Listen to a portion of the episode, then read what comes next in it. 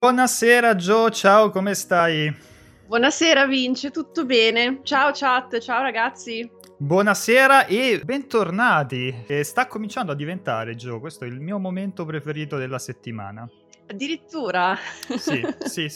Come stai, Gio? Bene, bene. Molto contenta di fare l'episodio su Hollow Knight, che è un po' l'unico modo che abbiamo per colmare il vuoto lasciato da Silksong, che continua a non arrivare. Dai, prima o poi arriva. Comunque mi sono divorato quell'articolo su Edge, esclusivo su Edge di gennaio. Guarda, ero lì a fare il refresh dell'applicazione e quando è uscito me lo son divorato. Non c'erano grosse news, ma il fatto che almeno se ne sia parlato mi ha fatto molto contento. Esatto, ti fa capire che comunque non se lo sono dimenticato per strada. Io Hollow Knight, quando l'ho giocato, non mi ricordo più se l'anno scorso o 2 anni fa, ricordo di essermici proprio buttata a capofitto. Addirittura, non so se ti capita, quando giocate tanto a qualcosa, specialmente nelle ore serali prima di andare a dormire, che vi rimanga in mente, ve lo sognate. E io ricordo questo sogno molto vivido di Hollow Knight, però invece di esserci gli insetti c'erano tipo i gamberetti, le vongole, le seppioline, era tutto gli insetti del mare. Beh, mi sembrava una grande idea per un seguito, no? Per amici di Cherry Team, se volete vi vendo l'idea, se pagate bene. Introduzione per chi è nuovo, questo è diciamo il terzo appuntamento con questa rubrica turisti per gioco, quindi magari c'è qualcuno nuovo, ad esempio Action Luke chiede cos'è questa rubrica. Quindi siamo al terzo appuntamento di questo nuovo esperimento che abbiamo cominciato a fare io e Giordana 3 settimane fa, presi dalla frustrazione di non poter viaggiare, di non poter visitare luoghi vecchi e nuovi a causa del 2020 passato e di questo 2021. Stando chiusi a casa cerchiamo rifugio, cerchiamo di viaggiare e di scoprire nuovi posti, fare turismo digitale attraverso i videogiochi.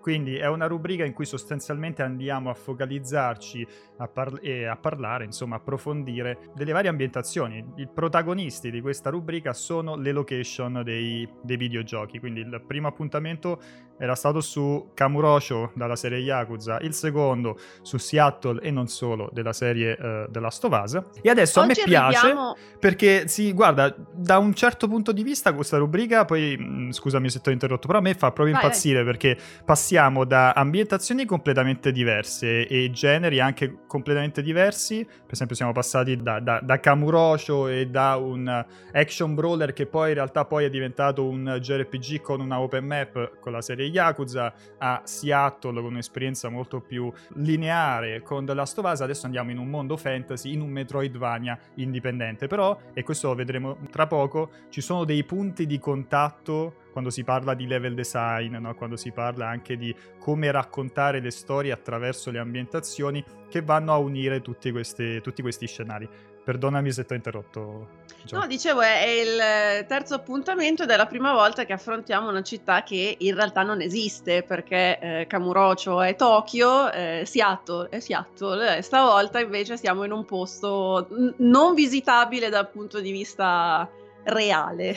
Solo nei sogni, come dicevi bene prima. Esatto, coi gamberetti. Io, ragazzi, come al solito faccio una premessa, è passato anche un po' di tempo dall'uscita di Hollow Knight, quindi noi cerchiamo sempre di rendere questa rubrica spoiler free, però per forza di cose quando vai a parlare di un'ambientazione magari ci tocca mostrarla o comunque parlarne. Spoiler. Quindi ecco, magari qualche immagine di qualche ambientazione, di qualche location un po' più avanzata, oppure mentre chiacchieriamo finiremo per fare qualche piccolo spoiler. Va detto che Hollow Knight è un gioco in cui ti ci devi immergere. Sì, ti assorbe completamente. Poi un po' come la serie Souls, e vedremo anche come mai ci sono tutte queste, la serie Souls, adesso mi bacchettano, come i Dark Souls, perché poi dicono no, Demon Souls è un'altra cosa, cominciamo con tutto quel dibattito. Come i giochi di From Software, insomma, devi approfondire per scoprire tutto il discorso della lore che viene raccontato anche attraverso l'ambientazione. E quindi non è poi così facile spoilerare in live parlando approssimativamente dell'ambientazione. Come dicevamo l'altra volta, potrebbe essere un appuntamento, quello di oggi, un po' più breve, un po' più conciso, vista la natura indie del gioco, o forse no? Può essere, vediamo fin dove arriviamo. Comincerei proprio banalmente con una scheda tecnica per chi non conoscesse Hollow Knight, anche se tra tutti i giochi indipendenti usciti negli ultimi anni è uno dei più popolari in assoluto. Parliamo di un Metroidvania che è uscito nel 2017 su PC a seguito di diversi... già 2017? Passato un bel po' di tempo. Caspita. Non mi sentivo così vecchio da stamattina quando ho visto una foto di Elijah Wood e mi hanno detto che c'ha 40 anni. Esatto. È uscito nel 2017 su PC a seguito di qualche anno di sviluppo, perché poi ci fu un Kickstarter nel 2014 partito dai due principali sviluppatori, dai due fondatori di Team Cherry, che sono Eric Gibson e William Pellen, e hanno voluto riprendere praticamente un'idea, un personaggio, un immaginario che loro avevano utilizzato, creato per un loro gioco in flash che si chiamava Angry Knight, gioco in flash abbastanza mediocre in realtà. Quando fu pubblicato su Newgrounds aveva una stella all'inizio, poi adesso con il successo di Hollow Knight i fan hanno provato a risollevarlo un po' votandolo, no? Mettendogli qualche stellina in più, però comunque era un gioco molto dimenticabile, e loro hanno preso quell'immaginario lì, quel protagonista lì, e hanno deciso di farci, cioè, sono riusciti a farci uno dei migliori Metroidvania di sempre, a mio avviso, sì. E non solo a mio avviso. Quando è uscito nel 2017 però, ok, aveva ottenuto un successo comunque contenuto all'interno di una nicchia di appassionati. Poi che è successo? È successo che nel 2018 è uscito su Nintendo Switch e grazie all'uscita su Nintendo Switch ha avuto, diciamo, un secondo lancio a tutti gli effetti, e lì effettivamente c'è stato il boom, il passaparola, al punto tale che c'era stata anche un po' di discussione, perché alla fine del 2018 Hollow Knight finì in diverse classifiche dei giochi dell'anno, no? Dei migliori giochi dell'anno. Pur non essendo uscito quell'anno, quindi c'era stato questo dibattito. È uscito dopo Switch anche su altre piattaforme, anche sulle altre console, ha avuto un successo clamoroso, ha visto dei contenuti DLC, ma soprattutto c'è stato l'annuncio di Silksong, che doveva essere inizialmente un ricco DLC con protagonista Hornet, che è uno dei personaggi dell'originale Hollow Knight. Tuttavia lo sviluppo è esploso praticamente, nel senso che è diventato un progetto molto più grande del previsto, e quindi Silksong è stato convertito in un sequel a tutti gli effetti. Non sappiamo di preciso quando dovrebbe uscire, se tutto va bene dovrebbe uscire quest'anno. Era sparito da un bel po' di tempo, lo avevamo provato un paio d'anni fa alla Gamescom, mi sembra, o alla Gamescom al 3, ma sono abbastanza convinto fosse alla Gamescom, e poi era sparito praticamente dai radar per ritornare poi, come dicevamo prima, sulle pagine di Edge nel numero di gennaio, il numero uscito l'ultimo mese. Però qui ci focalizziamo su Hollow Knight e in particolare sull'ambientazione di Nido Sacro. Tu Gio l'hai giocato, no? Il gioco lo hai divorato? Sì, l'ho giocato tutto con le sue espansioni. E sì, mi è piaciuto davvero tantissimo. L'ho recuperato quando è arrivato su Switch. Io sono una di quelle della seconda ondata, diciamo, anche perché trovo che ci siano una serie di giochi che si sposano molto bene ad essere giocati su Switch. Ad esempio Hollow Knight, Dead Cells, Blasphemous, li ho giocati tutti su Switch. Blasphemous credo che sia il motivo per cui uno dei miei Joy-Con ha un drifting un po' importante dell'analogico, però sì, credo che sia stata la run Blasphemous che l'ha un po' compromesso. Però insomma ci sono tutta una serie di giochi che io trovo molto piacevoli giocati su Switch. Inoltre trovo che il mix tra il feedback dei comandi di Hollow Knight, che è una delle cose che forse mi è piaciuta di più, assieme proprio alla console Switch dia al massimo. Non l'ho provato anche su Xbox, mi sembra, ma non è così, forse su PlayStation, però non era così piacevole come ho giocato su Switch. Impressione puramente personale. Diciamo che lì Switch ha un problema. Io sono assolutamente d'accordo con tutto quello che dici. È uno di quei giochi che si presta benissimo a essere giocato in portabilità. Puoi farti veramente delle sessioni lunghissime o delle sessioni mordi e fuggi col gioco. Magari provi e riprovi un boss più volte finché non ti stanchi. Il problema di giocarlo su Switch è che Switch rischia di essere lanciata per aria dalla rabbia, cioè, e se lanci un controller va pure bene, se lanci Switch può essere un problema. Beh, esatto, può essere un problema. Sì, si sposa assolutamente bene appunto per la modalità di fruizione, anche se poi lo approfondiremo più avanti magari nel corso della live. Devo dire che ok, ci puoi giocare 20 minuti, ci puoi giocare 3 ore, però tendenzialmente quando io gioco un Metroidvania o comunque con un gioco di questo tipo, quindi con una mappa abbastanza complessa, tendenzialmente gioco solo a quello perché così mi ricordo esattamente i posti, i passaggi. Io sono una che tende ad aprire molto poco la mappa perché mi scoccia sempre, metti, togli, quindi visto che ho una buona memoria spaziale tendo sempre a cercare di ricordarmi le strade, però questo vuol dire che quando gioco un gioco di questo tipo basta, si gioca solo quello finché non si finisce perché bisogna tenere a mente le strade. Esatto, lì oltre il discorso delle strade che poi toccheremo tra poco è anche la questione delle abilità. Succede con molti giochi, ma poi nei Metroidvania dopo che hai cominciato a sbloccare un bel po' di abilità, metti caso non giochi al gioco, lasci in stand by il gioco per mesi e ci ritorni dopo mesi, magari ritorni a giocare ed è un po' drammatico perché ci sono delle abilità che non ricordi minimamente, no? Cioè magari, che ne so, tieni premuto il tasto per attivare la concentrazione e quindi caricare la salute, no? Ripristinare la salute, quelle piccole cose che però magari se non fai dopo per un bel po' di tempo dimentichi. Guardato così, cioè guardando un trailer, guardando un'immagine, Hollow Knight ti dà l'impressione di essere, visto che comunque ha uno stile grafico molto delicato, anche molto cartoon, ti dà l'idea di essere una roba easy, cioè tu lo prendi e dici ma sì, vabbè, tranquillo, e invece è estremamente impegnativo da un punto di vista di appunto navigazione della mappa, da un punto di vista di meccaniche, di combattimento, quindi non è assolutamente un gioco, non è un'esperienza easy quella di Hollow Knight, e credo che sia parte del suo successo il fatto che ci siano, come dicevi tu,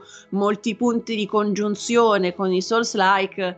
Anche i più fastidiosi. Io ricordo la prima volta che mi sono beccata il bruco, ho detto oh sì, lo libero, povero piccolo bruco, perché sono questi collezionabili, per chi non l'ha giocato sono questi, credo siano, si dice fuco, i cuccioli? Mi pare sì, erano i fuco. Stavo provando a ricordare, perché poi ognuno di sti personaggetti, di sti mostriciattoli hanno i loro versetti, no? I loro effetti sonori. Esatto. E loro ne avevano uno che non ricordo minimamente. Che però è bellissimo, è bellissimo. Genere, no? E me lo sono e lo vedi e li devi salvare, e poi in realtà alcuni sono dei mimic, e quindi la prima volta quando è successo, insomma, come la prima volta che apri uno scrigno in Dark Souls e poi questo esce mani e gambe e ti mangia, e non è mai una bella esperienza. Il primo mimic non si scorda mai. E infatti come dice Linku24, è uno di quei giochi che ha diffuso un po' il modo di dire git good, no? Quando si dice git good, che per finire il gioco devi diventare bravo, cioè devi sbattere la testa più e più volte finché non diventi good, effettivamente non ci prendi la mano al gioco e superi un boss, una sessione abbastanza tosta. Esatto, però con l'extra che comunque secondo me Hollow Knight rispetto a Dark Souls, rispetto a un Bloodborne, ha tutta la componente platform che lo rende molto più vicino a Ori, che lo rende ancora più difficile perché non c'è solo la parte dei combattimenti che comunque ha lo stesso tipo di funzionamento, cioè incontri il nemico, impari il pattern, sai come attacca, sai come si comporta e lo affronti, ma hai anche tutta la componente puzzle. Io ricordo quei grandi canyon pieni di spine dove devi fare i salti mortali per arrivare dall'altra parte, da un punto di vista platform è molto complesso da affrontare. Però cioè, l'errore che si fa è pensare che la somiglianza con i Souls, l'accostamento che si fa con Dark Souls sta solo nel livello di difficoltà, no? Nel livello di sfida. In realtà non è solo questo, e come accennavamo prima molto sta anche nell'ambientazione e nella narrazione, nella lore. Io non so, Gio, se tu sei di quelli che dice la lore o il lore. Qui mettiamo un attimo le cose in chiaro, perché ci sono queste due scuole di pensiero. Io non metto, di solito tendo a non mettere l'articolo. Ah sì, paracuda, brava, così si fa. È come dire Nintendo Switch, non è la Nintendo Switch, non è il Nintendo Switch, è Nintendo Switch. Cerco di essere sempre molto neutrale. Sì, e come dicevi tu, l'accostamento che di solito si fa tra Hollow Knight e Dark Souls non è tanto su il livello di difficoltà, ma su un certo tipo di meccaniche, tra l'altro secondo me sono le meccaniche belle, cioè quelle cose belle che in realtà i giochi di From Software hanno donato, diciamo, al videogioco contemporaneo, tra cui appunto lo studio di una mappa e l'interconnessione della mappa, ci arriveremo più avanti, e il come tutto si fonde con la lore. Io devo dire, hai detto la lore, io stavo aspettando, stavo lasciando parlare, aspettando solo, ho detto là, hai ragione, momento in cui hai ragione ok, e, quindi è la lore, è là. Devo dire però che Hollow Knight, memore di quanto sono rimasta brutalmente sotto con Bloodborne e con Dark Souls, avendo un attimo capito com'era la situazione in Hollow Knight, ho detto ok, non possiamo riaffrontare un'altra volta questa cosa, Giordana, con te che ti fai gli schemini, che alle 2 di notte dovresti dormire ma ti guardi i video del Vatividia di turno su Hollow Knight. No, non possiamo farlo un'altra volta, quindi io sono rimasta un po' più frenata, diciamo, dal punto di vista narrativo di Hollow Knight, però è molto bello come... anche se non ti fermi a leggere la descrizione di tutti gli oggetti o non parli con tutti i personaggi, molto trasparisce già solo dalle ambientazioni. Esatto.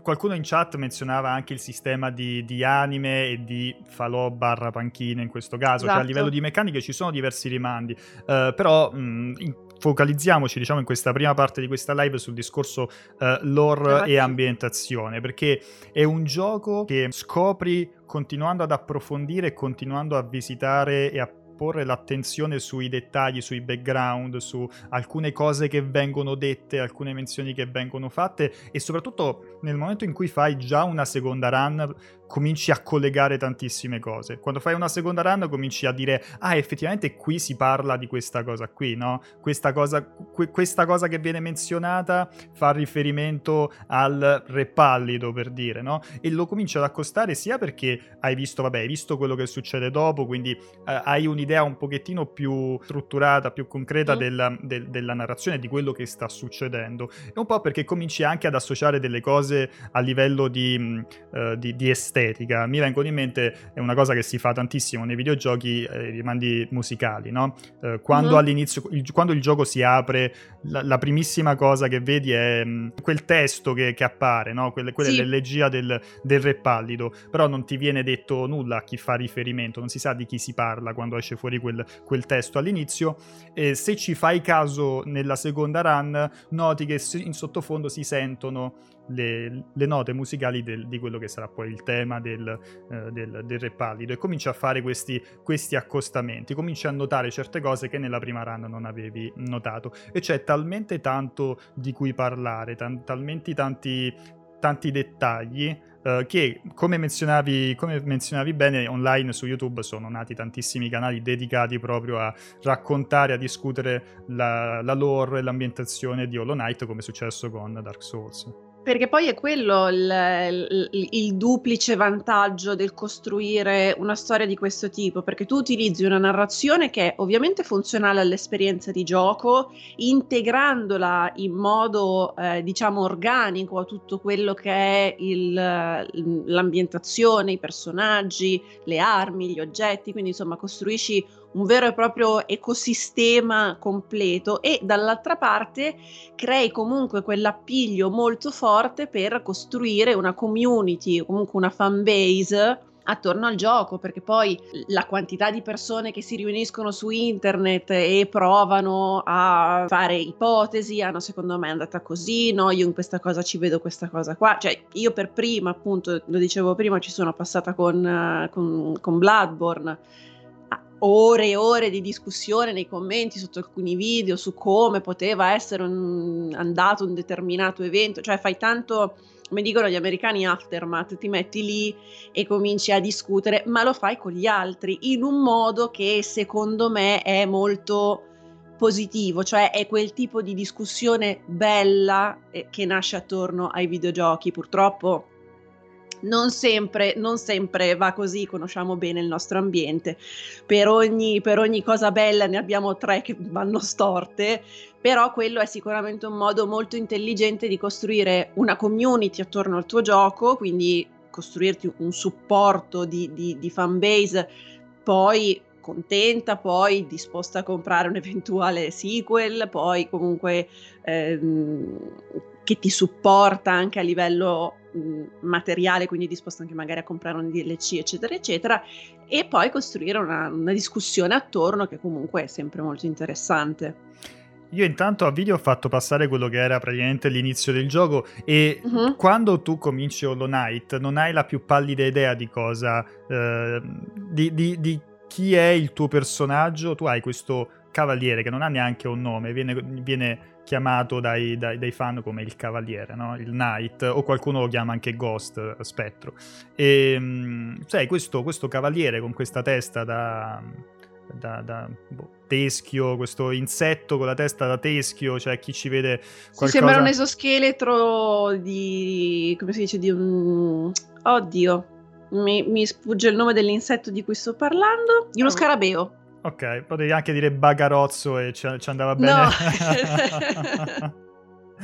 No, perché in realtà sì, alla fine quando tu li guardi i personaggi di Hollow Knight possono essere tutti sintetizzati in un grande baccarozzo, però mi sembra un po' riduttivo rispetto a chi si è messo lì e li ha disegnati e li ha pensati. E poi c'è una ricercatezza proprio dietro ai design dei personaggi alleati e dei nemici che... è pazzesca, che si riflette molto bene anche nell'ambientazione. Ogni area del gioco ha un tema e diciamo una popolazione di insetti particolare, quindi le fogne magari hanno i lombrichi, poi c'è la parte dei ragni, perché ovviamente ci sono sempre i ragni nei videogiochi, non si può fare un videogioco senza ragni. Sì, ma è un gioco sugli... cioè, allora, è un gioco dove tutti sono insetti. Fai un gioco dove tutti sono insetti, non ci devono essere i ragni. Ma perché non possiamo mettere degli scorpioni? Perché il ragno sì e lo scorpione no? Non ho capito. Comunque, uno dei miei livelli preferiti è il giardino, dove ci sono le mantidi, ed è molto bello come ci sia questa associazione tra la mantide che ha un certo tipo di attacco con le lame, perché comunque rimanda alla forma dell'insetto, e contemporaneamente il livello sia pieno di lame, di spuntoni, di muri pieni di spine, quindi qualcosa di affilato, e quindi è molto interessante figo, sì, come funziona tutta la costruzione, cioè non c'è mai niente di lasciato al caso e tutto si riflette all'interno dei livelli, o ad esempio tutta la parte della miniera di cristallo con i laser, quindi con la luce riflessa dentro le pietre. Tra l'altro qui avete visto l'arrivo a Pulveria, praticamente diciamo questa prima vera location del gioco, dove hai questa interazione con questo personaggio, ma tutta la fase precedente è un breve tutorial in cui il gioco non ti dice assolutamente nulla su proprio come storicamente ha fatto Super Mario, come fanno alcuni dei migliori tutorial, cioè non ti dicono ok, puoi colpire premendo, puoi attaccare premendo, ti dicono il vai tasto. Con Dio, là è la strada, la primissima cosa che esatto, la primissima cosa che vi trovate davanti una volta caduto è questa porta. L'unica cosa che potete fare è romperla, e vedete il gioco vi mette davanti 3 porte di fila prima di mettervi davanti un nemico, quindi tu l'interazione che hai fatto prima di arrivare al nemico è attaccare 3 volte, e quindi la prima cosa che ti viene in mente da fare quando vedi, ti ritrovi il nemico davanti è premere quello stesso tasto che tu avevi premuto per aprire le porte e attaccare. Cioè il gioco non ti dice, non ti appare la scritta ok devi premere questo per attaccare, non ti interrompe. Stessa cosa subito dopo ti fa vedere come il nemico qui in questo caso c'è un insetto che viene ucciso da uno spuntone, quindi il gioco ti dimostra che che i nemici comunque possono essere possono cadere in trappola, e poi quando arrivi a Pulveria c'è la prima, ti ritrovi davanti alla panchina e quindi lì ti spiega come funziona il save e in questo caso il checkpoint, elaborando un pochettino più avanti. Però questa fase iniziale prima di arrivare a Pulveria è un tutorial estremamente efficace. Quello che poi ti dice il personaggio è: guarda, devi andare verso la città nelle profondità, adesso non ricordo esattamente come la frase, e quindi tu ti infili in questo ti lanci in questo pozzo ed è da lì che comincia a aprirsi e diramarsi tutta la mappa praticamente di Nido Sacro. Tu hai parlato hai accennato a queste diverse location, a queste diverse ambientazioni. Qualcuna l'abbiamo fatta vedere prima, sono passati diverse immagini, diversi screenshot con i fondali, con i background, e menzionavi la location delle mantidi. È bello perché il gioco poi tu puoi affrontarlo, se ti interessa solo il gameplay, puoi affrontarlo veramente alla Super Mario, dove ogni ambientazione è un diverso bioma, no? C'hai il bioma appunto quello con la vegetazione, c'hai quello con più oscuro, quello con la pioggia, no? Però poi cominci a vedere che è tutto legato, è tutto... a tutto viene dato un senso, e tu dicevi prima esattamente, dicevi come ognuna di queste ambientazioni ha dei suoi personaggi, dei suoi abitanti particolari, perché poi il gioco ha costruito tutto questo immaginario dietro ogni location, questo immaginario fatto di diverse tribù. Tu menzionavi le tribù delle mantidi, ci sono quelle esatto. dei funghi, c'è la location quella appunto con i ragni, e ognuna di queste... C'è l'alveare che pure menzionavano in chat. Ognuna di queste location è collegata da un'unica grande storia che un po' a spizzichi e bocconi riesci a ricostruire man mano che vai avanti nel gioco, e ci sono delle ambientazioni che sono fenomenali. Vabbè, abbiamo visto l'inizio con Pulveria, ma c'è il trono del Re Pallido che qualcuno menzionava in chat, ci sono i giardini della regina, ma una delle mie preferite è l'idea che c'è dietro la città delle lacrime, no?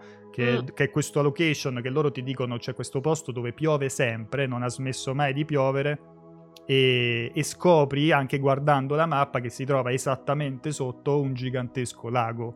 Quindi il motivo per cui piove sempre è perché sta sgocciolando, diciamo, da questo lago infinito. Anche perché appunto è un nido di insetti, quindi non piove sottoterra, c'è anche una sua spiegazione, diciamo, non dico scientifica, però quasi biologica, nel senso... Non è pioggia, però quello che mi piace molto è il fatto che loro la percepiscono come pioggia, e quindi automaticamente anche per te diventa così. Cioè il mondo di Hollow Knight riesce ad avere una sua dimensione, ma al tempo stesso ti rendi conto quanto è piccolo, perché se tu ci pensi è effettivamente la tana di un gruppo di insetti, quindi qualcosa di molto piccolo.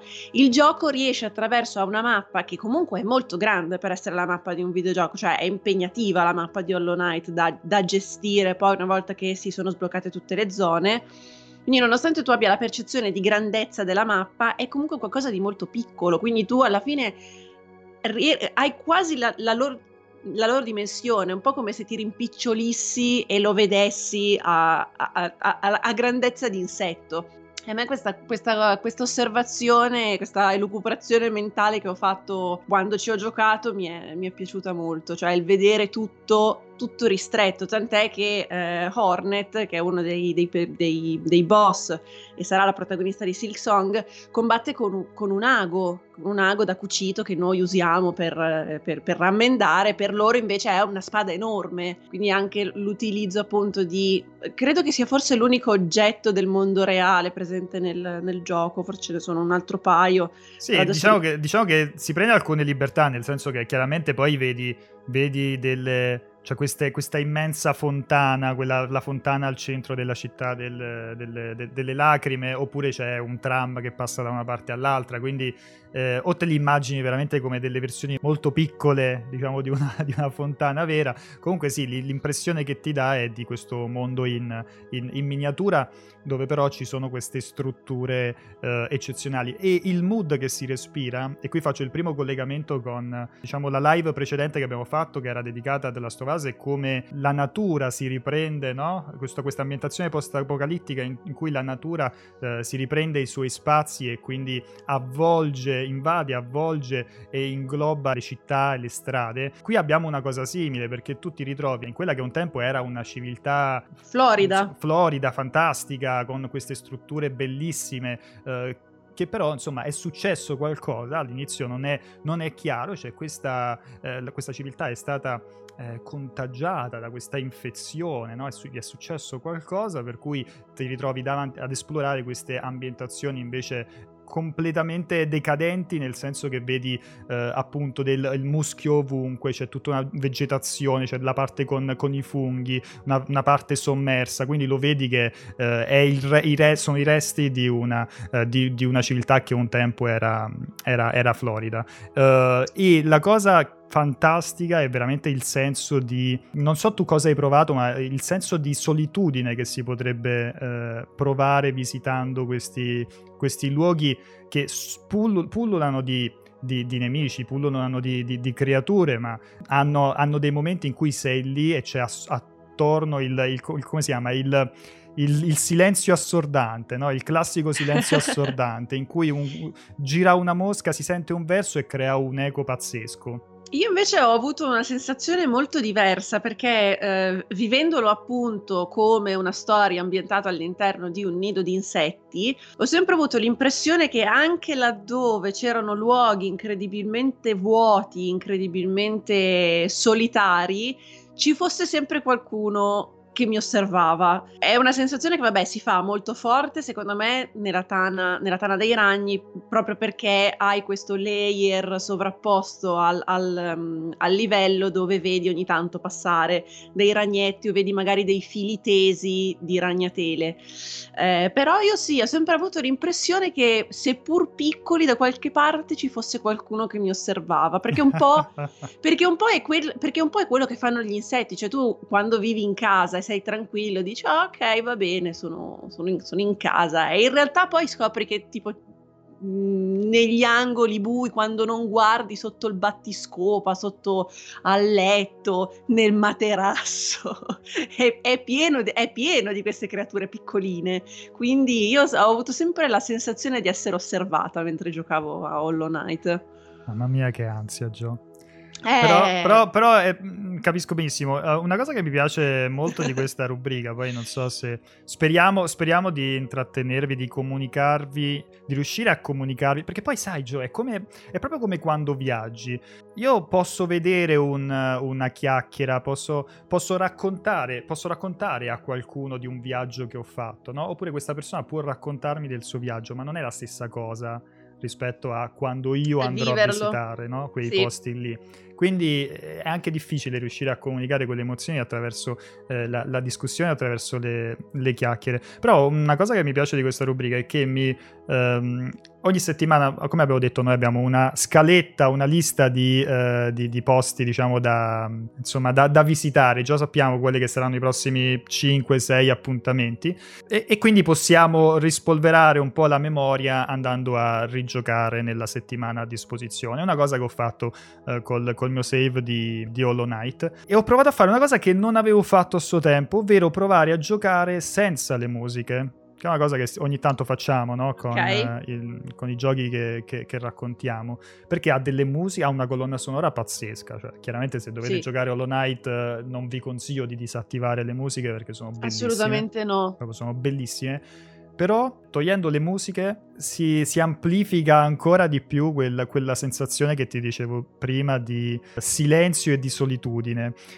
Io ho preparato un inserto audio, insomma se seguite questa rubrica ormai è diventato un appuntamento fisso, un inserto audio in cui metto assieme degli spezzoni di 3-4 location diverse, non le ho prese tutte, probabilmente non ci sono le vostre preferite, so già che in chat qualcuno dice non c'è il castello, non c'è quello, va bene, ci sono 3-4 location veloci, un inserto di un minuto, senza la musica in sottofondo, e quindi si sente come cambia il mood solo con i suoni, gli effetti in sottofondo, ma soprattutto come cambia nel momento in cui si sente il vociare di un altro personaggio. Nella seconda metà, nella parte finale dell'inserto audio, ci sono 3 personaggi, adesso ricordo, mi sembra 3 personaggi che hanno delle vocine differenti, eppure vedete come sono quasi assordanti nel momento in cui entrano, no? Perché spezzano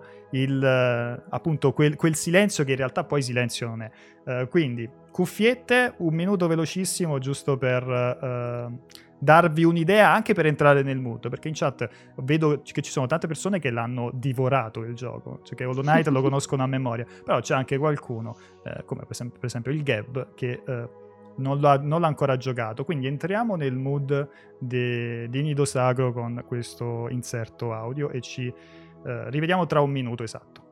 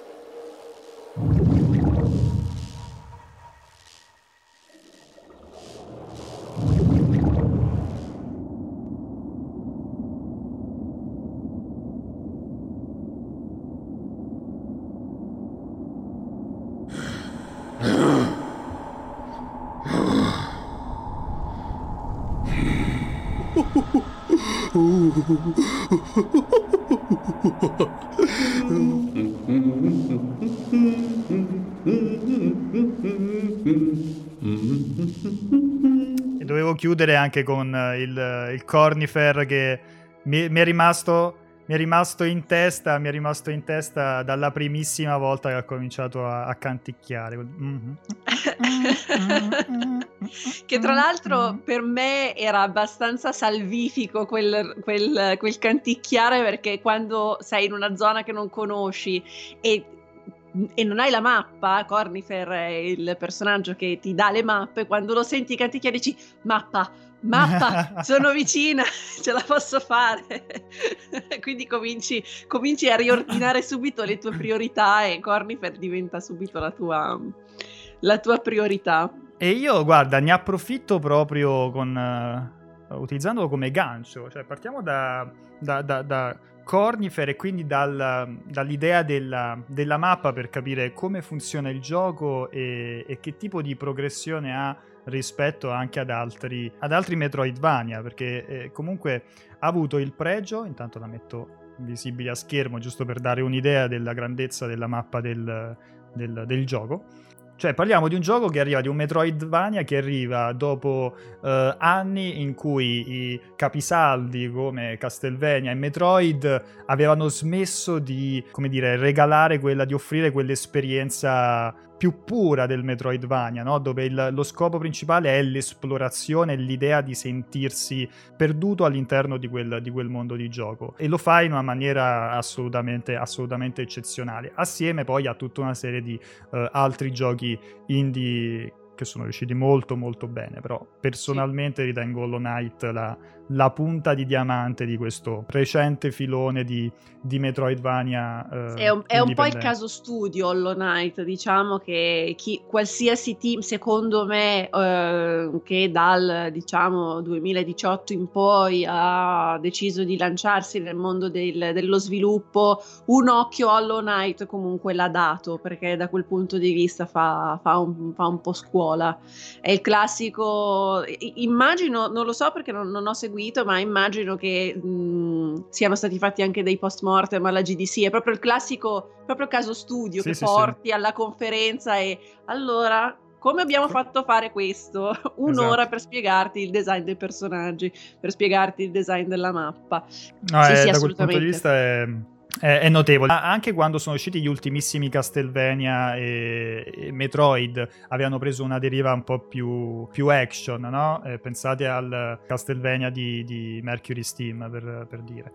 Avevano preso anche, secondo me, una deriva un po' più commerciale, ed è lì che, secondo me, il mercato indipendente si mette in cattedra e mette tutti a posto. Cioè, nel momento in cui tu hai una visione, cioè hai un'idea per un gioco e quel gioco è fatto così e ci lavori sopra, però in modo, come dicevo prima, organico, quindi cercando di costruire ogni singolo pezzo che abbia un senso rispetto a quello che lo segue e a quello che lo precede, alla fine poi crei un prodotto di immenso valore. Quindi è brutto da dire, ma non spesso i soldi, i grandi team, gli studi da 150 persone alla fine sono un sinonimo, che tra di noi videogiocatori appassionati è un po', insomma, un po' il segreto di Pulcinella, però visto quanto si è espansa l'industria dei videogiochi è una cosa da sempre tenere un po' sotto controllo. Allora, torniamo sul discorso della mappa, cerchiamo di capire come funziona sto gioco. Poi, come dicevi tu, Gio, online si trovano tantissimi approfondimenti fatti da persone con molto più in gamba del sottoscritto, e della quasi in gamba come te, però sicuramente con molto più tempo libero di entrambi. Sì, quello sicuro.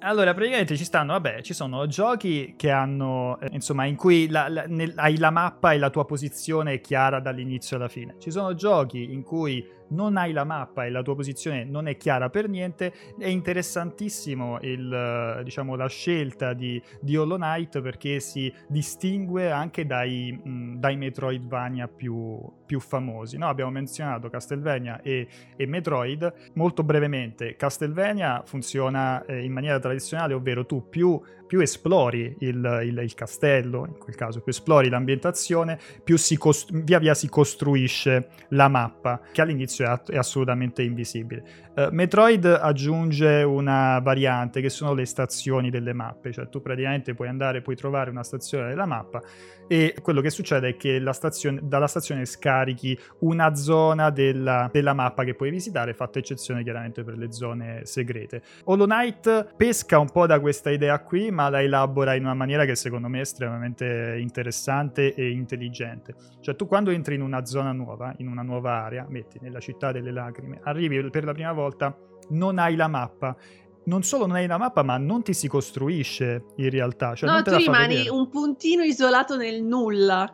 Esatto, non te la fa vedere. Quello che succede è che tu continui a esplorare alla cieca, perché continui a non avere la più pallida idea di questa conformazione della mappa, che non viene costruita man mano che, come avviene in Castlevania, man mano che esplori. Nel momento in cui raggiungi una panchina o trovi Cornifer, che è il personaggetto di cui si sentiva prima il canticchiare, allora cominci a finalmente elaborare una mappa. Quando ti siedi sulla panchina, che è un po' il falò di Dark Souls, tutto il percorso che hai fatto rimane impresso, perché lui si ferma e prende appunti quando si siede sulla panchina. Quando arrivi da Cornifer, quando trovi Cornifer, e infatti poi trovare Cornifer, come dicevi, è quasi una sollievo. È un sollievo, una gioia, perché voi immaginate di star vagando un po' a vuoto in questa ambientazione senza punti di riferimento e all'improvviso è bello lì perché ci sono due indizi. Uno è quello sonoro, cioè quando entri nella stanza in cui si trova Cornifer da qualche parte che magari è nascosto, senti quel e poi trovi, più ti avvicini verso di lui, più trovi le pagine che, esatto, lui sta su cui sta lavorando. Lui è un cartografo, quindi viaggia, prende appunti, e più vi avvicinate al personaggio, come se fosse Pollicino con le briciole di pane, seguite la strada, seguite la scia di pagine abbandonate e poi lì troverete Cornifer.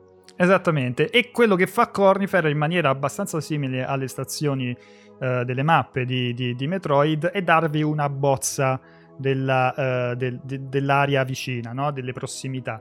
Si tratta di una bozza, quindi senza i dettagli, chiaramente senza i dettagli sulle zone segrete, quelle rimangono assolutamente segrete, ma anche sugli oggetti e i boss che trovate. Magari in un paio di casi ci sono segnati, abbozzati nei disegnetti, ti danno l'idea che lì ci potrebbe essere qualcosa di interessante, come nel caso di una boss fight. Tant'è che le puntine, proprio i segnalini da lasciare sulla mappa, dovete comprarli, cioè non è come il classico Assassin's Creed che prendi i punti e dici ok, devo andare a 500 metri a nord, punto, e mi rimane la bussola. No, dovete comprarvele le puntine per mettere e ricordarvi che ok, siete arrivati qui, però qui c'è, non so, da scalare una parete e non avete magari il doppio salto per scalare le pareti, o non avete l'abilità per fare un doppio dash in aria, quindi per raggiungere una zona lontana, una piattaforma lontana, allora mettete una puntina e vi ricordate che lì ci dovete poi tornare. Che poi queste, come hai detto bene, cioè tu devi comprare queste puntine e quindi senti anche un po' l'esigenza di comprare le puntine, perché le puntine hanno anche dei colori, magari c'è la puntina rossa che sembra un po' il guscio, no? Di il carapace, sì, di un insetto, c'è quell'altra che ha un simbolo, un colore un po' diverso, e non so come le hai usate tu, però io per esempio cominciavo a usare quelle rosse per indicare un punto in cui magari c'era un collezionabile che non potevo ancora raggiungere, o magari c'era un boss che non potevo ancora sconfiggere perché non ero in grado, non abbastanza good evidentemente, oppure quelle di un altro colore le usavo per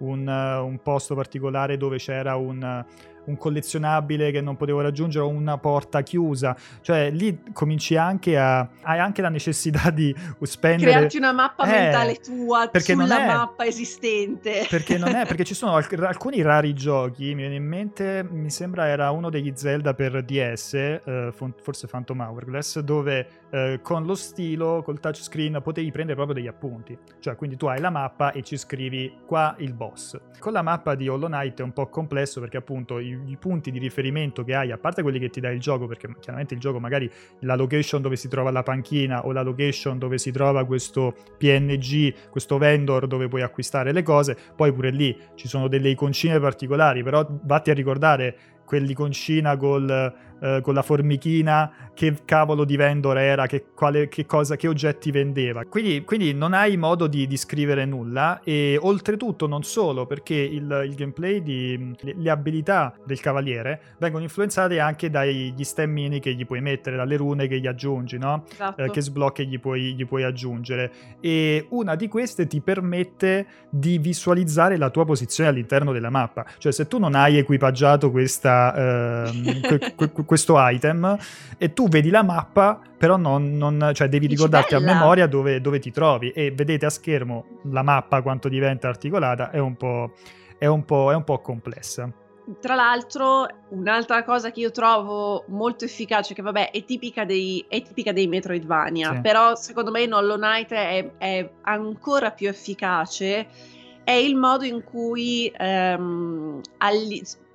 all'inizio del gioco, e poi questa cosa si dirada man mano nel corso dell'avventura, il tuo, come si dice, le tue possibilità di esplorazione vengono limitate proprio dalle abilità che ti mancano. Quindi molto spesso, specialmente all'inizio, il viaggio è quasi un percorso obbligato. Più esplori, più abilità acquisisci, più arrivi a dei bivi, quindi a quel punto puoi andare da una parte o dall'altra e sta a te decidere come affrontare l'avventura. Il modo in cui un gioco ti suggerisce di procedere nell'avventura e come ti limita, ne parlavamo credo nel primissimo episodio quando facevamo l'esempio di tutti quei giochi con la mappa aperta e tu, finita la parte tutorial, prendi, parti, dici ok, io adesso voglio andare là, però poi magari là trovi il nemico che è 30 livelli sopra il tuo, e quindi hai, anche se non hai una limitazione fisica dell'esplorazione, sei comunque limitato da un altro tipo di elementi che bloccano il tuo proseguimento nell'avventura. Secondo me Hollow Knight è molto efficace nel costruire appunto i percorsi e quindi lasciarti esplorare la mappa. Non è forse la mia cosa preferita della mappa. Dici? Io l'ho trovata forse una delle cose anzi più interessante, l'idea di non avere un percorso completamente lineare, mettiamola così, perché parliamoci chiaro, allora e secondo me è uno dei motivi per cui Hollow Knight prende a schiaffi diversi capitoli di Castlevania e di Metroid, che in verità questi Metroidvania, molti dei Metroidvania ti promettono, no? questa avventura esplorativa con l'idea di perderti all'interno di questa mappa enorme, però attraverso quello che si chiama gear gating, cioè l'idea di metterti dei blocchi che non puoi superare finché non hai l'abilità specifica, in realtà è un percorso estremamente lineare. In moltissimi Metroidvania, in realtà, il percorso che tu fai è già pensato e scritto dallo sviluppatore, quindi soprattutto poi con Castlevania molto spesso diventa, ok, apro la mappa e me la guardo finché non vedo, cioè cerco lo spazietto, no? Lo spazietto che mi indica che io lì devo ancora andare, perché c'è un punto di mappa ancora inesplorato, e quindi sai che quello sarà il tuo prossimo percorso. Quasi sempre, o comunque molto spesso, nei Metroidvania c'è un unico modo per arrivare in una determinata area, no? Ovvero prendi il doppio salto, arrivi finalmente in quell'area. Una cosa che Hollow Knight fa in maniera diversa rispetto a tanti Metroidvania anche blasonati è il fatto di permetterti di accedere a tante aree diverse in più modi, cioè ci sono alcune aree che tu puoi raggiungere in 2 modi, in 3 modi, in 4 modi, e senza necessariamente avere quell'abilità. Cioè ci sono delle parti intere che tu puoi saltare, enormi pezzi che puoi anche finire il gioco e non vederli, perché sei riuscito a trovare il modo di raggiungere una determinata area in un modo diverso, magari utilizzando un altro power-up che era pensato, un'altra abilità che era pensata per un altro ostacolo, l'hai utilizzata in maniera intelligente e sei arrivato in quell'area lì. Su certe cose gli sviluppatori nelle interviste e nei making of hanno detto che ne erano consapevoli e l'hanno tranquillamente lasciato, hanno visto in fase di beta testing che alcuni lo facevano e l'hanno lasciato, e altre cose sono emerse successivamente con i giocatori che giocavano e hanno scoperto che potevano raggiungere delle zone utilizzando delle abilità. Hanno lasciato quasi tutti, tranne 1 o 2 di questi escamotage, di queste scorciatoie, come le volete chiamare, hanno corretto solo quelle che rompevano il gioco praticamente, dove potevi bloccarti e non andare più avanti, però hanno lasciato comunque la possibilità ai giocatori di perdersi e di sperimentare con tutti i power up a loro disposizione, le abilità a loro disposizione per raggiungere più aree. Questo ha portato quello che dicevo prima, a una situazione in cui tu puoi finire il gioco, tralasciando il vero finale e tutto quello che c'è nell'endgame, ha portato molti giocatori a finire il gioco senza aver battuto dei boss, senza aver visto delle zone, e questo io però lo trovo estremamente affascinante, perché ti dà molto di più la sensazione di esplorare e di ti dà anche una soddisfazione maggiore quando trovi una zona, no? Arrivi in una zona nuova e quella è la tua scoperta, non hai l'impressione che ti ci ha guidato lo sviluppatore, anche se è tantissimo guidato, cioè comunque quella roba lì, cioè non vorrei che passasse il messaggio hanno messo il mondo e hanno messo 4 abilità e fate quello che volete, diventa tipo sandbox. No, è estremamente guidato, è comunque pensato, è estremamente studiato e pensato, però c'è comunque, secondo me è una cosa che proprio si si diluisce nel corso dell'avventura, quindi è più, ti tiene un po' più sui binari all'inizio per poi lasciarti man mano più libertà più avanti vai nel corso del gioco dell'esplorare. Io non ricordo esattamente qual era la zona, forse la parte delle miniere. Io ricordo di aver fatto una fatica terribile per risalire un pozzo che pensavo si affrontasse solo in quel modo, per poi scoprire che bastava semplicemente rompere un pavimento nella parte superiore, nella zona superiore, per cascare di sotto. Ce ne stanno un paio di momenti così, oppure che trovi un percorso che magari ti fa aprire una porta che ti permette poi di accedere. Però quella secondo me è la parte più bella della mappa, quando dicevo che è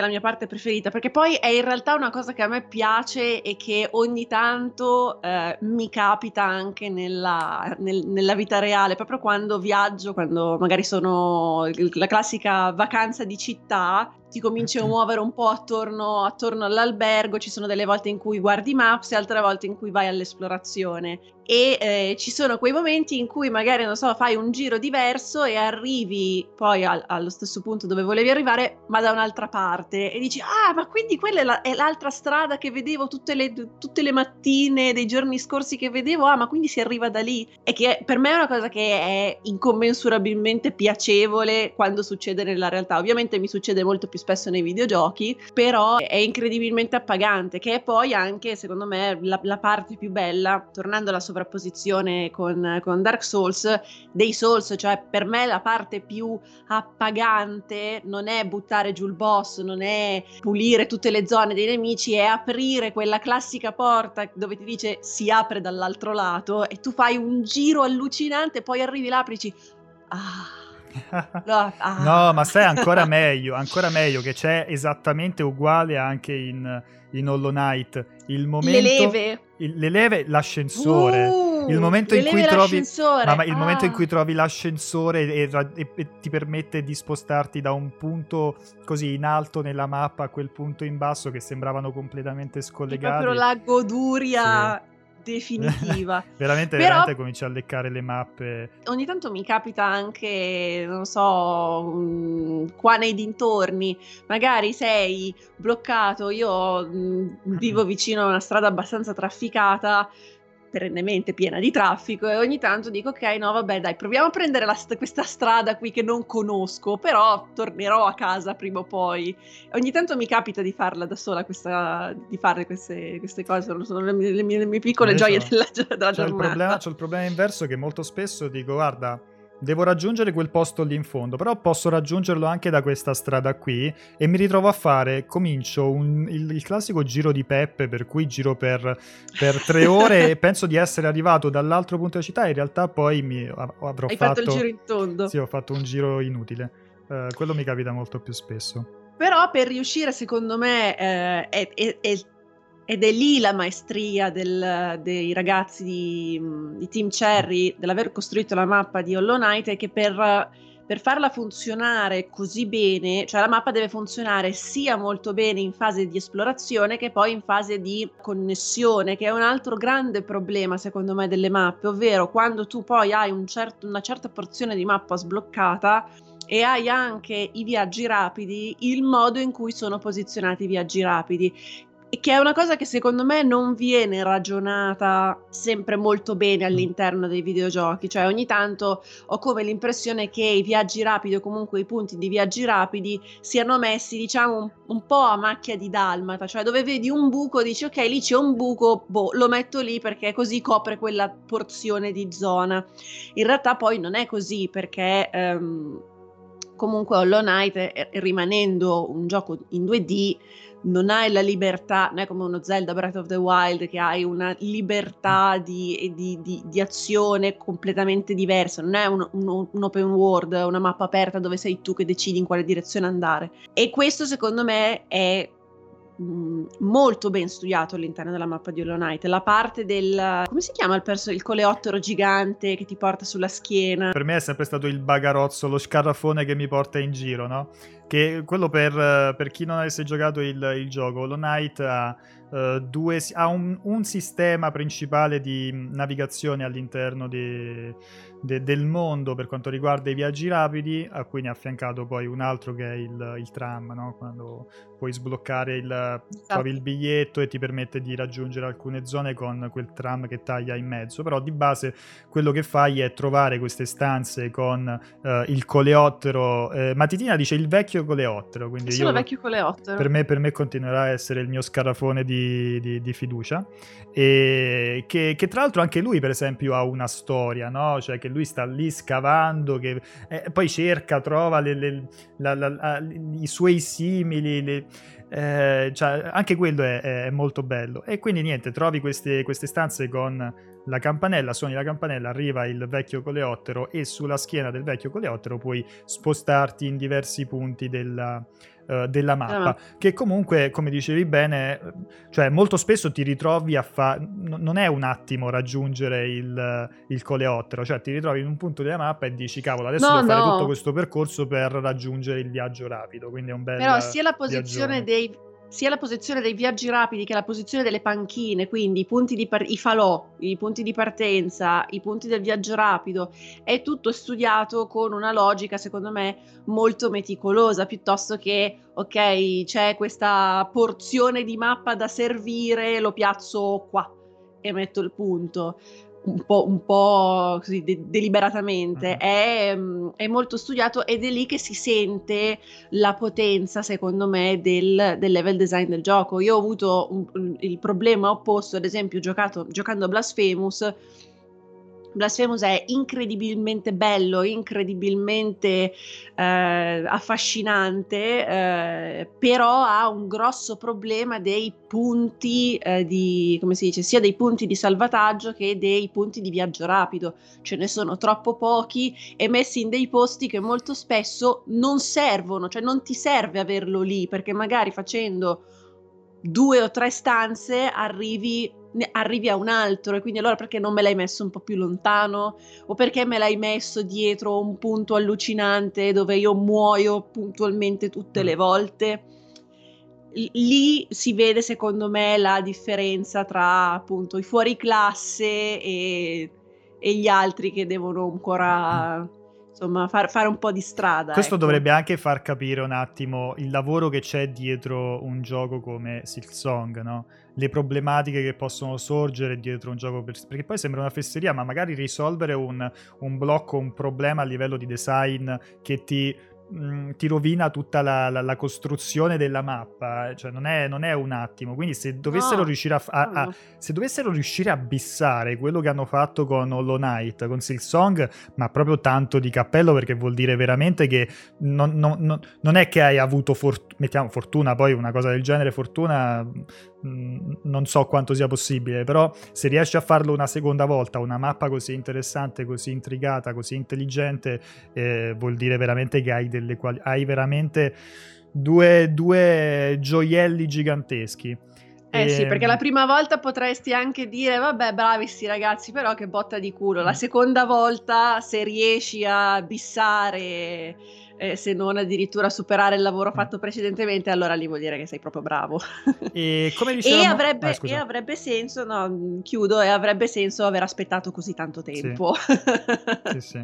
E come dicevamo prima, è vero che il gioco ti dà tutta una serie di libertà, quindi non solo il gioco ti dà questa libertà, ma come dicevamo prima comunque ti guida molto, ti dà degli indizi abbastanza forti, e attraverso poi soprattutto l'art style. Abbiamo menzionato l'effetto sonoro, no, di Cornifer o le pagine, ma quello è solo uno dei 1000 che si potrebbe menzionare. Cioè basta pensare al fatto che mentre state passando da una location, da una zona all'altra, cominciate ad avere degli indizi visivi, no? Degli elementi estetici di quell'altra location che cominciano a intravedersi. E vi ricordate come con The Last of Us avevamo visto all'inizio di Seattle come si cominciavano a vedere dei pezzi della città man mano che ci si avvicinava alla città, no? E si vedevano la fermata dell'autobus nel boschetto e così via. Qui è moltiplicato praticamente per tutte le connessioni che ci sono tra le varie zone. Sì, lì è come se ci fossero... Ci sono delle, chiamiamole, zone franche all'interno della mappa, delle quasi stanze di decompressione dove ti stacchi da un'ambientazione, stai per arrivare nell'altra e in mezzo c'è una sorta di mix, quindi non so, la vegetazione che si fa un po' più fitta, oppure mi ricordo, mi era piaciuto tantissimo, non mi ricordo tra che area e che area, dove ci sono le meduse. Sì. Ci sono quelle sorte di meduse che cominciano a essere presenti qualche schema prima, qualche stanza prima dell'ambientazione, però tu cominci a capire che sta già cambiando. Ma la quando stessa... vedi queste piccole meduse fluttuare. La stessa, adesso che si vede, la stessa città delle lacrime, no? Quando ti ci stai avvicinando cominci a vedere delle gocce che cadono, poi quando arrivi nella città delle lacrime c'è questa pioggia scrosciante. Quindi ci sono degli indizi qua là, ma anche la palette di colori. Ogni zona, oltre a essere distinta per, chiaramente, a livello di gameplay, un gameplay, delle soluzioni di gameplay assolutamente uniche, la zona coi funghi, tu menzionavi prima il discorso delle piattaforme, poi ci sono piattaforme e piattaforme, ad esempio si è vista prima la zona quella coi cristalli, no? Dove ci sono le piattaforme che si rigirano, e poi dopo, quando ho scoperto che potevi puoi rigirarli ancora colpendole in basso, no? Che tu praticamente ci sali sopra, poi loro si rigirano e quindi gli spunzoni sono rivolti verso l'alto. Se saltando sopra gli spunzoni colpisci verso il basso, si ribaltano di nuovo.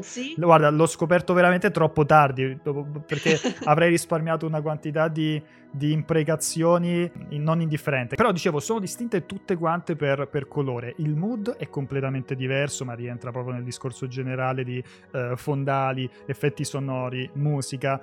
Però è interessante proprio come anche nella mappa, se tu poi metti pausa e metti la mappa, ogni zona nella mappa è distinta dal colore che poi contraddistingue, esatto, quella che è l'ambientazione, in modo che proprio a occhio, appena apri la mappa, dici ok, mi trovo qui, capito? Non hai bisogno di cercarti, ti trovi nell'ambientazione, metti gialla, o nell'ambientazione blu, e quindi l'occhio ti cade direttamente su quella location lì, in quel punto lì della mappa. Anche questo l'ho trovato estremamente intelligente.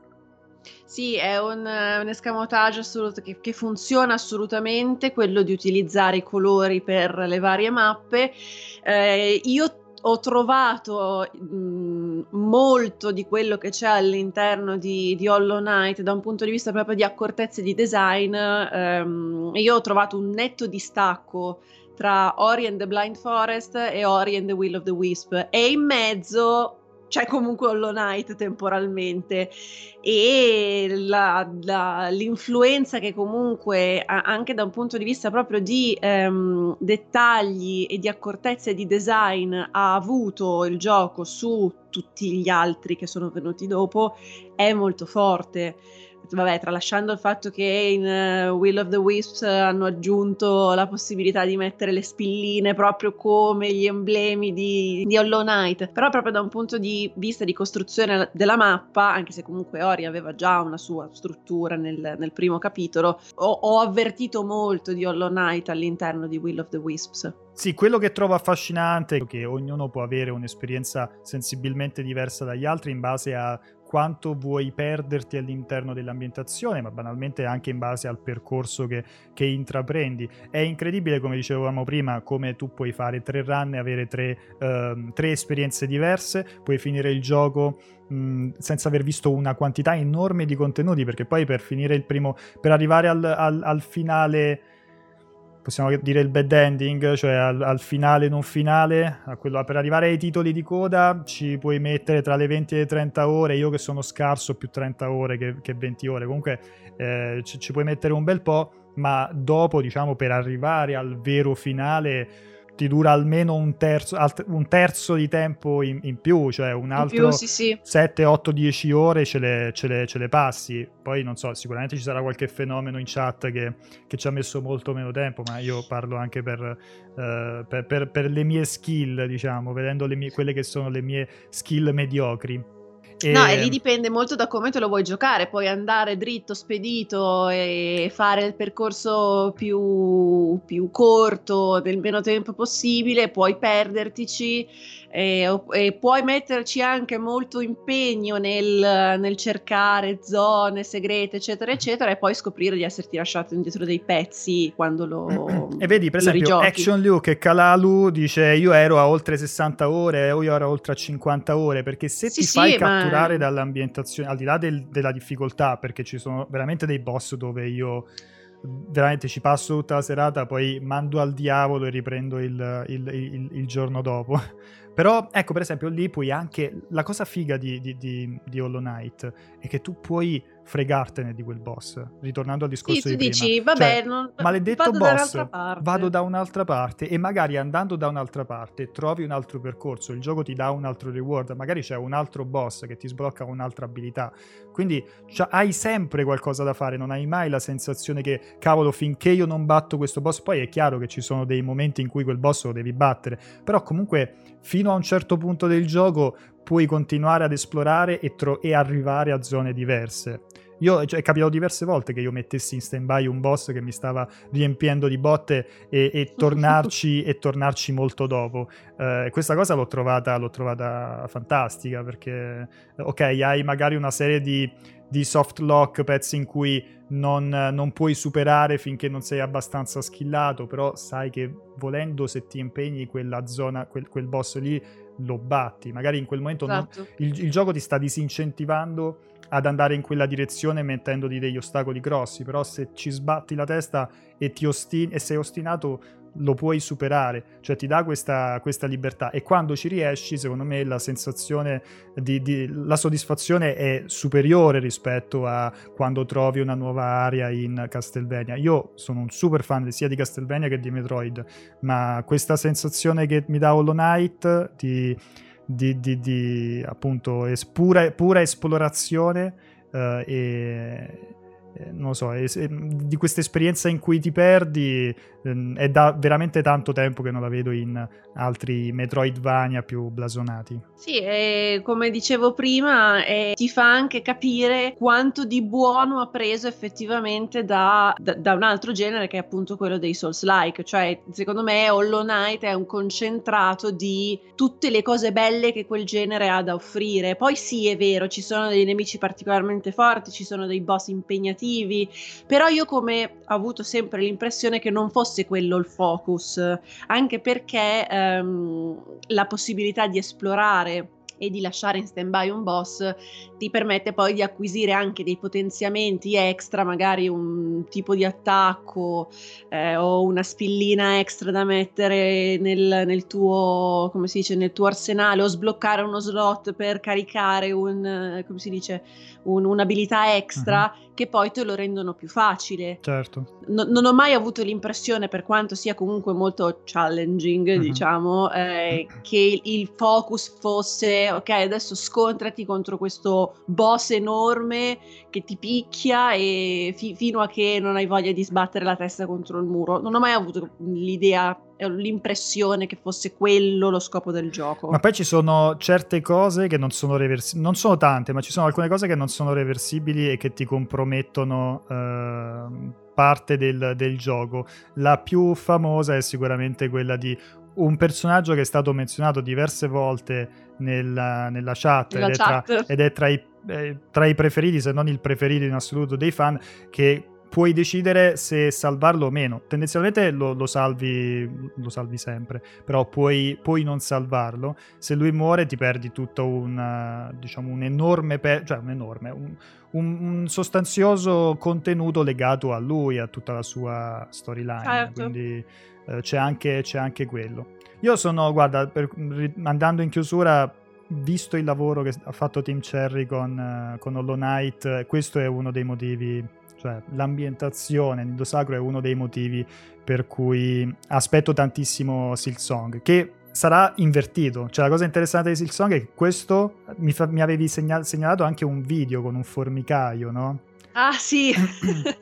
Cioè, proprio si estende verso il basso, verso le profondità. Silksong dovrebbe avere una mappa che ti spinge ad andare più verso l'alto. È pensata per l'agilità di Hornet, che è una che si muoverà molto più agilmente, si salterà e si muoverà molto più in verticale, quindi abbiamo dovuto per forza creare un'ambientazione nuova, perché prendere il personaggio di Hornet e infilarla dentro un nido sacro avrebbe reso l'esperienza non divertente, perché per come si muove Hornet, Nido Sacro è troppo compressa, è troppo stretta, è troppo poco, è troppo orizzontale per certi, esatto, e quindi ha bisogno di ambientazioni più grandi, e quindi loro hanno detto abbiamo dovuto creare una location completamente nuova. Bene, allora io non so se hai altro da aggiungere, altrimenti andremo in chiusura. Anche oggi siamo fatti, è durato un po' di meno rispetto alle due live precedenti, ma non troppo meno, comunque un'ora e mezza. Esatto. Ormai abbiamo capito che più o meno viaggiamo